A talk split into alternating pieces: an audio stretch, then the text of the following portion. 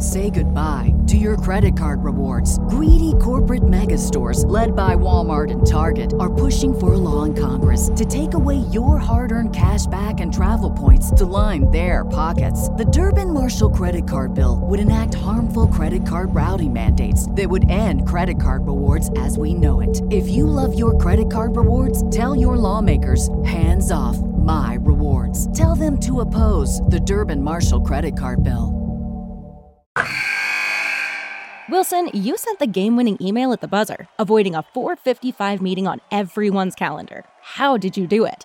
I got a huge assist from Grammarly, an AI writing partner that helped me make my point. And it works everywhere I write. Summarizing a doc only took one click. When everyone uses Grammarly, everything just makes sense. Go to grammarly.com slash podcast to download it for free. That's grammarly.com slash podcast. Easier said, done. You know that fresh produce is the best produce. That's why at Kroger, we invest in local farmers to bring you seasonal picks that taste fresh from the farm good, like sweet corn, refreshing watermelon, and juicy peaches. So whether you're a delivery lover, a picker upper, or you shop in store, your local produce always tastes 100% fresh, or you get a 100% refund guaranteed. Kroger, fresh for everyone.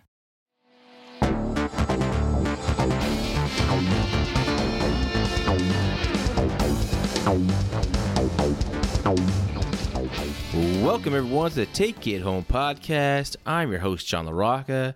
On today's episode, I'm going to do something different. Actually, it's something that was an original concept that I had for the Take It Home podcast. Gary Gonzalez and I were going back and forth on what kind of show I, I should do, and he mentioned that um, you know maybe you should do some like matches that you see and um, that you you're always watching wrestling matches, old school matches. Talk about those. So I'm gonna do that on this show. I'm gonna call it's a hidden gem show. These matches I'm gonna talk about, these two matches I'm gonna talk about, aren't ones that people normally talk about a lot. You know, they're not in anyone's top ten.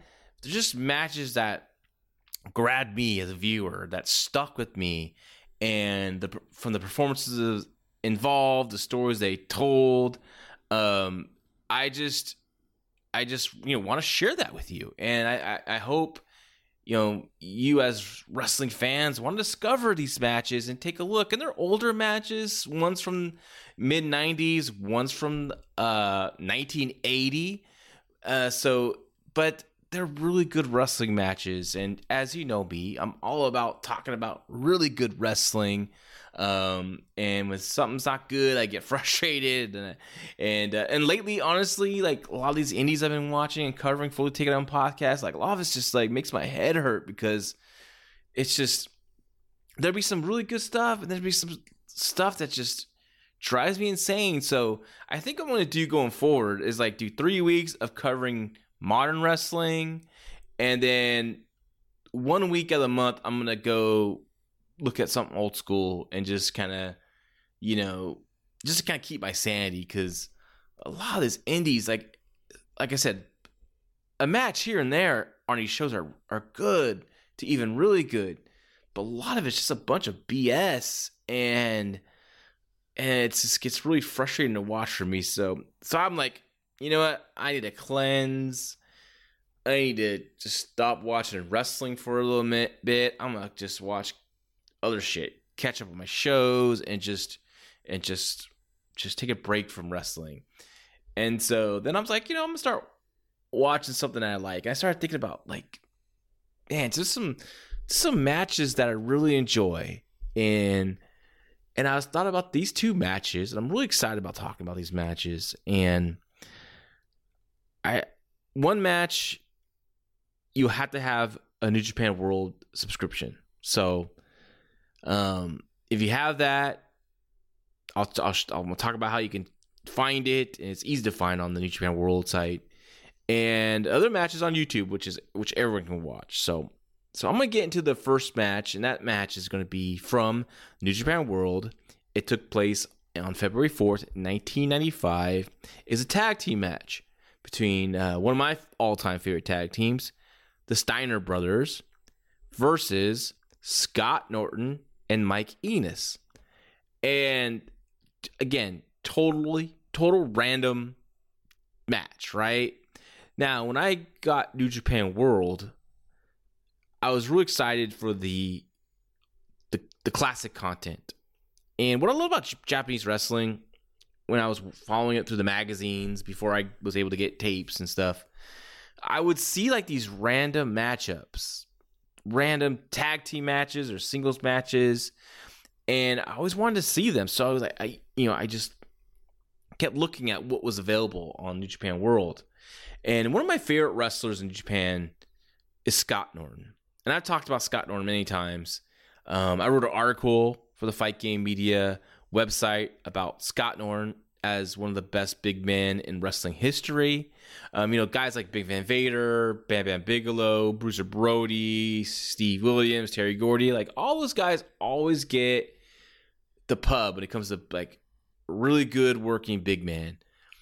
And Scott Norton needs to be on that list. And I've, and I guess I just kind of like, you know, Scott Norton's one of those guys for me that I saw from the beginning. You know, I was like I said, I watched everything growing up from, you know, to, of course WWF and the NWA or slash WCW.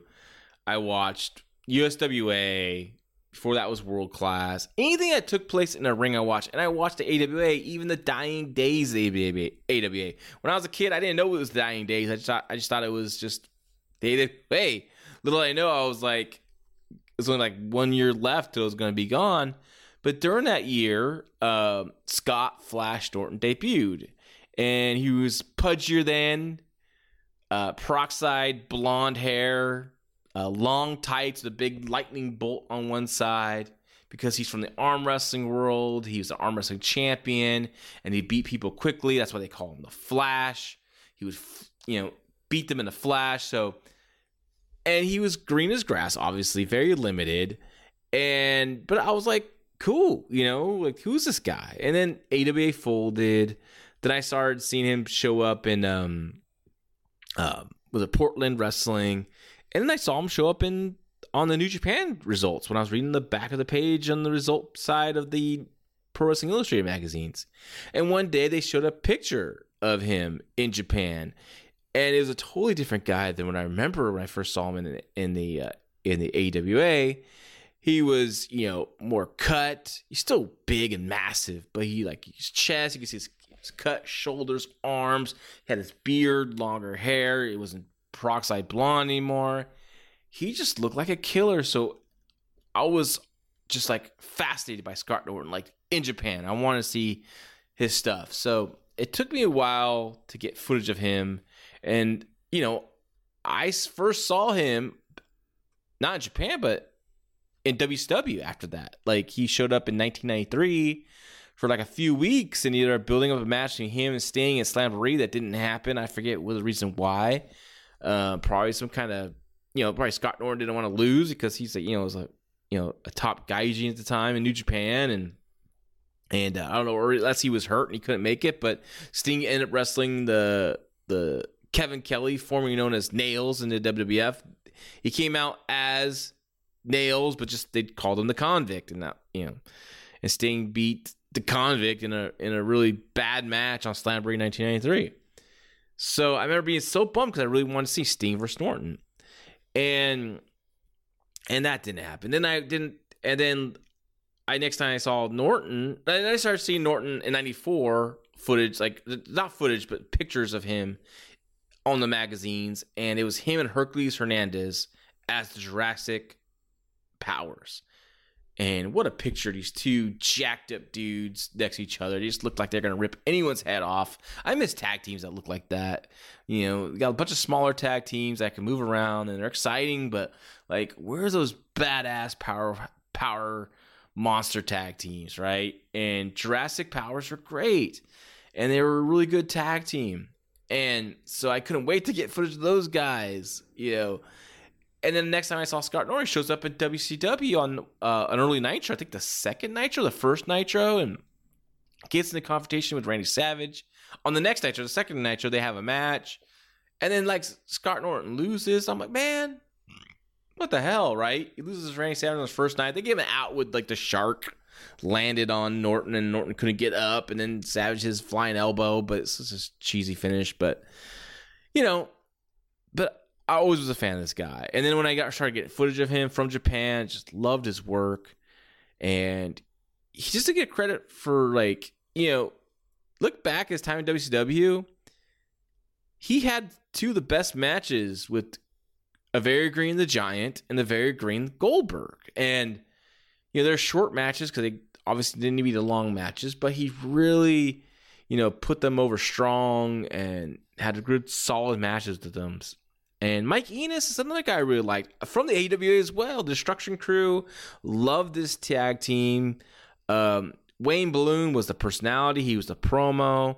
Mike Enos was the worker, and their interviews were great because Lee Marshall or Eric Bischoff in the AW at the time would interview the Destruction Crew, and they go to Mike Enos first. But Wayne Bloom would always cut off Mike Enos. Go, Don't worry, Mike, I got this, and he'd cut the promo. Right? I always thought that was really cool. And then they showed up in like WCW in February of 1990 when Arn was hurt and they needed someone to replace. So there, there, there was Ole Anderson brought these two guys, the Minnesota Wrecking Crew Tag Team Two, and they were like, you know, it's just Wayne Bloom and Mike Enos their masks, and I was like, dudes, they're I'm glad they're here, and then they're gone. They were gone. They're just on loan from Verne Gagne in the AWA, and like after that, they went to the WWF, and I don't blame them because you know. Making a lot more money than they were in AWA. Obviously, they're probably very, very much starving in the AWA at the time. But um, Mike Enos always liked his work. You know, he wasn't a promo guy, but he's just a good, solid worker. So as I'm scanning New Japan World, I type in Scott Norton, right? There's a bunch of matches on there. And I'm just like, I want to look some just something just unique. And sure enough, there was the Steiner brothers with Scott Norton and Mike Enos as a tag team. I was like, I gotta watch this match. This is gonna be fun. I wasn't expecting like to be blown away or anything. I wasn't. I just thought it's gonna be a fun match. NFL Sunday Ticket is now on YouTube and YouTube TV, which means that it just got easier to be an NFL fan, even if you live far away. Like maybe you like the Bears, but you're hibernating in Panthers territory. But with NFL Sunday Ticket, your out of market team is never more than a short distance away. Specifically, the distance from you to your remote control. NFL Sunday Ticket, now on YouTube and YouTube TV. Go to youtube.com slash presale to get $50 off. Terms and embargoes apply. Offer ends 919. No refund. Subscription auto renews.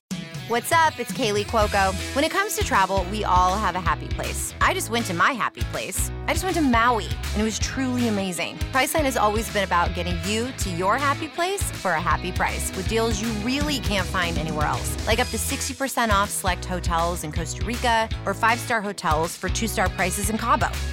Go to your happy place for a happy price. Go to your happy price, Priceline.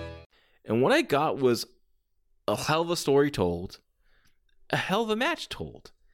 And again, this match took place on February 4th, 1995. It was uh, part of the Fighting Spirit 1995 tour. And the match just instantly starts, you know, off. It, it's the Steiners versus Norton and Enos. The referee checks Norton's arm. Norton's wearing his he's just wearing like an elbow pad on his uh on his left arm, right? And don't think nothing of it. Mike Enos starts out with Stein, Scott Steiner. They have some good amateur wrestling, good grappling, good stuff, really good stuff. Uh, Enos is holding his own. Steiner, you know, they, they each kind of took advantage. You know, one guy got the advantage, one guy's, you know, the next guy got the advantage. Just good, good wrestling. And then Scott Norton tags in. And now he's done with the he's not gonna amateur wrestling anyway. He's just gonna hit someone hard. And he just just starts he just chops Steiner, Scott Steiner. Scott Steiner just, you know, great, great bump off it. Crowd goes, ooh, right? And then Scott Norton picks up again, does a big another big shot. Boom. Ooh, again. Then they whips whip Scott scoring Scott Scott Steiner into the corner, excuse me and hits a big running clothesline in the corner. Boom. And then he whips Scott Steiner to the opposite corner. He charges. Scott Steiner moves, and Scott Norton hits his shoulder right in the right in the left arm, right in that turnbuckle, and he just goes down fast, like holy, what happened? Like he just, he's a big guy. He's just like, like someone shot him from a sniper from afar, right? He just goes down. And then Scott starts working on his left arm. And then, you know, Norton pulls away like, like he's injured, right? Like something's going on. And even Rick's registering on the outside, like, yeah, something's wrong with his arm there. So Steiner starts taking advantage of his arm. They pull off the elbow pad. You see on his left arm, Scott Norton's left arm, a big bruise, like he tore a bicep or a tricep. Um, and which, you know, one reason why I got, wanted to check this match out again was because the Cody Rhodes performance with his torn pec, right? It wasn't as gruesome as, you know, Cody's, you know, one side of his body being almost all purple, but it was, um, it was, uh, just still visually looked bad for Scott Norton. And I'm sure it hurt like hell. And the Steiner brothers just start healing on it, start working on it. And, and Norton's just, he's doing such a great job, man. He's just, I'm sure it's of it's real and a lot of it's work, obviously. And they're just going on this arm, working on it, working on it, double teaming it, double teaming it. Norton rolls the outside. Mike Enos jumps down to check on his partner. People start coming out to check on Norton. Norton wants to get back in there. Norton wants to get back in there, and he does. He makes a tag to uh, to uh, Enos. Enos gets in there, but then he goes out and checks his partner, and, here comes Scorpio, Too Cold Scorpio, who's on tour with him. He comes out to check on Scott Norton, and I think Black Cat's out there checking on Scott Norton. A, a couple other young boys are checking on Scott Norton, and Mike Enos is checking on him, and they start taking Norton to the back. He can't go. So he said there's this long rampway that New Japan has, and he's in Norton and Black Cat, Scorpio, etc., are all taking it back. Now Mike Enos gets in there and he starts firing up. He starts and they start throwing like these wow blows. Like him and Scott Steiner are throwing like wow. It just it didn't look pretty, but that's okay because like it, you didn't want to look pretty there. It it needed to look just wild, and it was. And Enos is a little bit of a house fire, but then he gets cut off and gets you know Steiner's just pick him up, suplex him, boom, drop him, right? And then, and then they keep working on Mike Enos, but Norton hasn't left yet. He collapses on the stage, and they're trying to work on his arm. They're taping up his arm. In the meantime, you know, Mike Enos is getting suplexed, all the Steiner's big moves, and he's kicking out, and the crowd is like 100% behind Mike Enos. They respect his fighting spirit. And just, just, just each time he kicks out, it comes a bigger reaction and a bigger reaction. Finally, the Steiners are going to put him out. They hit this big old move, one of their big moves. And Scott Norton, at the time, sees this happening. They're setting up for their, one of their big finishers. He starts slowly making his way back, crawling his way back getting there. Fans are starting to rumble. Steiner's hit their move. One, two. Norton just sprints and dives through ropes and breaks the count up. Now these now he's a bit of a house of fire. Boom, boom. He's wrestling on one arm, right? Boom, boom. Crowd's going crazy. And then they Scott Rick I think Rick Steiner picks up Scott overhead belly to belly suplex. Boom. Scott Steiner is like, you know, head over heels in a rope. You know, Mike Enos gets a gets a a move. Boom. What? No, and then Scott Steiner gets him big suplex. Boom. Then they pick him up for the big, big double DT. Bam. One, two, three. And that's it. It was a dramatic match. I loved this match. I miss stories in wrestling matches, and this was a great story that they told with with, with the injury that Norton had and they took the crowd for a roller coaster ride. And Mike Enos was very good. Like I say, he's a very underrated talent, a good hand, as they say. And I'm not saying as a back as a as a you know being a negative compliment. It's it's he was. That's why he was in WCW for a very long time. You know, he's just there to have a good matches with people. You know, and the pay per view versus Chris Benoit, he could hang and have a good match with Chris Benoit. Um, and what like I said, what a match! I want to be. If you have New Japan World, go check it out. It's about 16 minutes long.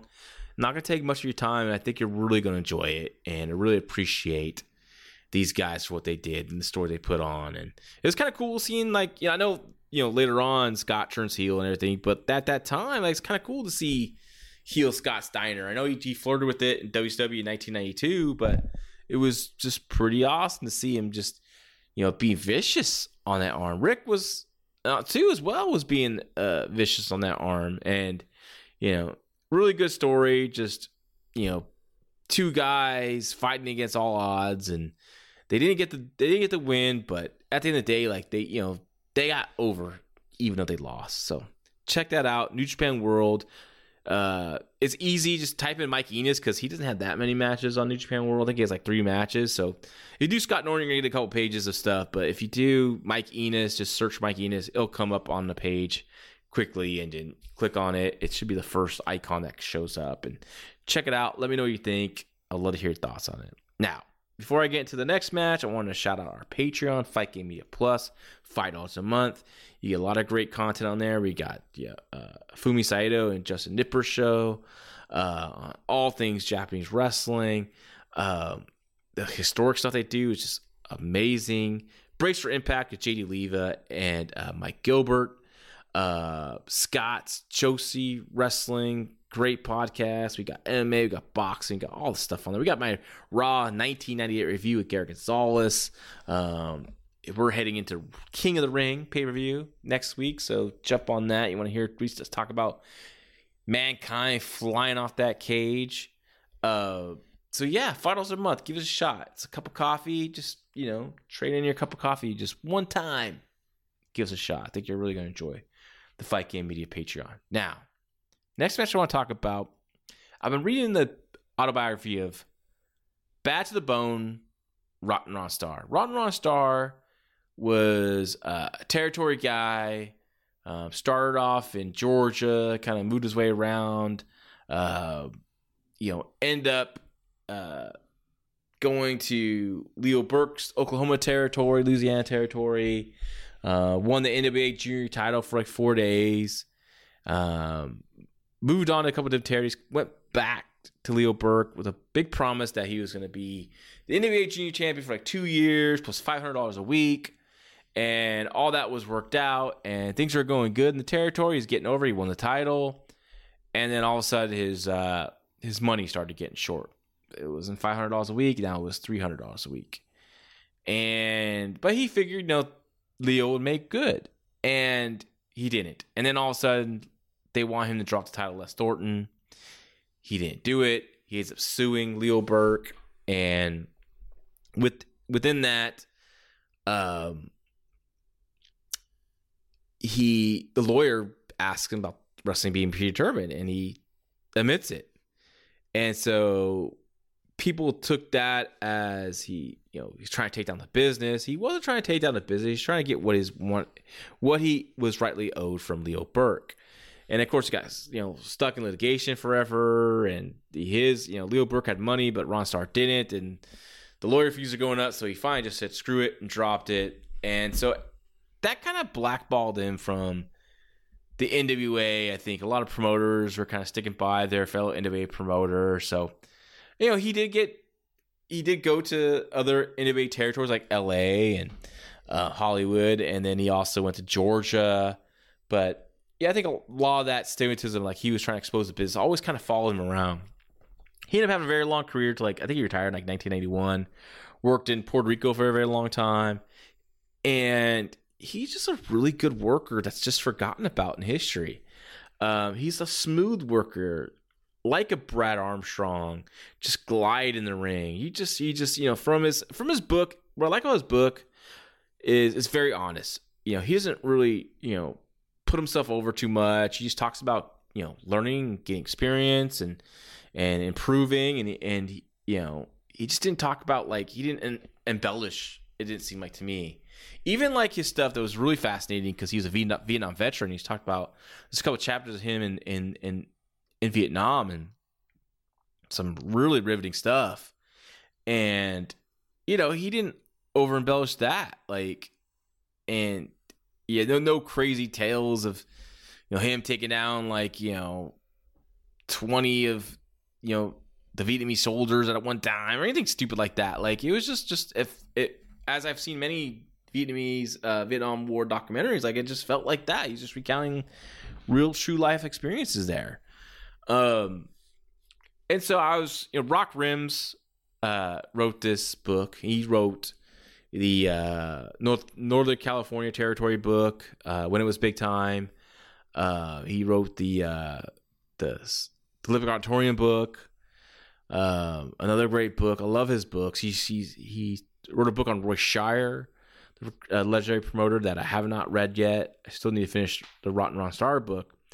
But I was always a you know, a fan of Rotten Ron Starr, but I you know also didn't get to see a lot of his work because the time I started getting wrestling, he was starting to wind down. And I remember one of my first wrestling magazines. I was on vacation. This is like in 19, 1989. We're in Yosemite with my parents, and there's a gift shop. They had a bunch of magazines, and they had a wrestling magazine there. It wasn't Pro Wrestling Illustrated. It was like I think it was Main Event or something like that. It, it was like a all color magazine. So I I wanted it. My parents bought it for me. Thank goodness, because I needed something on this trip to kind of, you know, Yosemite is beautiful, but I just need. And I was just so like engulfed in wrestling. I wanted to like. I couldn't get enough of it. And I had this magazine. I kept looking at the whole trip back and forth. It has all these awesome pictures of Road Warrior, Sting, and one of the pictures they had, a big full picture, was Rotten Ron Starr, and he had this championship belt, which, which I believe was the Caribbean title. And you know, back then, it's like the magazines were had a heavy influence on you, right? Like, and I saw Rotten Ron Starr, and I see he's a champion. This guy must be great. And I remember my first time I saw him was like 1990 in USWA, and he's older, not older, but he still was pretty good. So I was always fascinated by Ron Starr. Then I would go and watch his old matches on YouTube and stuff, and he was so smooth, so crisp in the ring.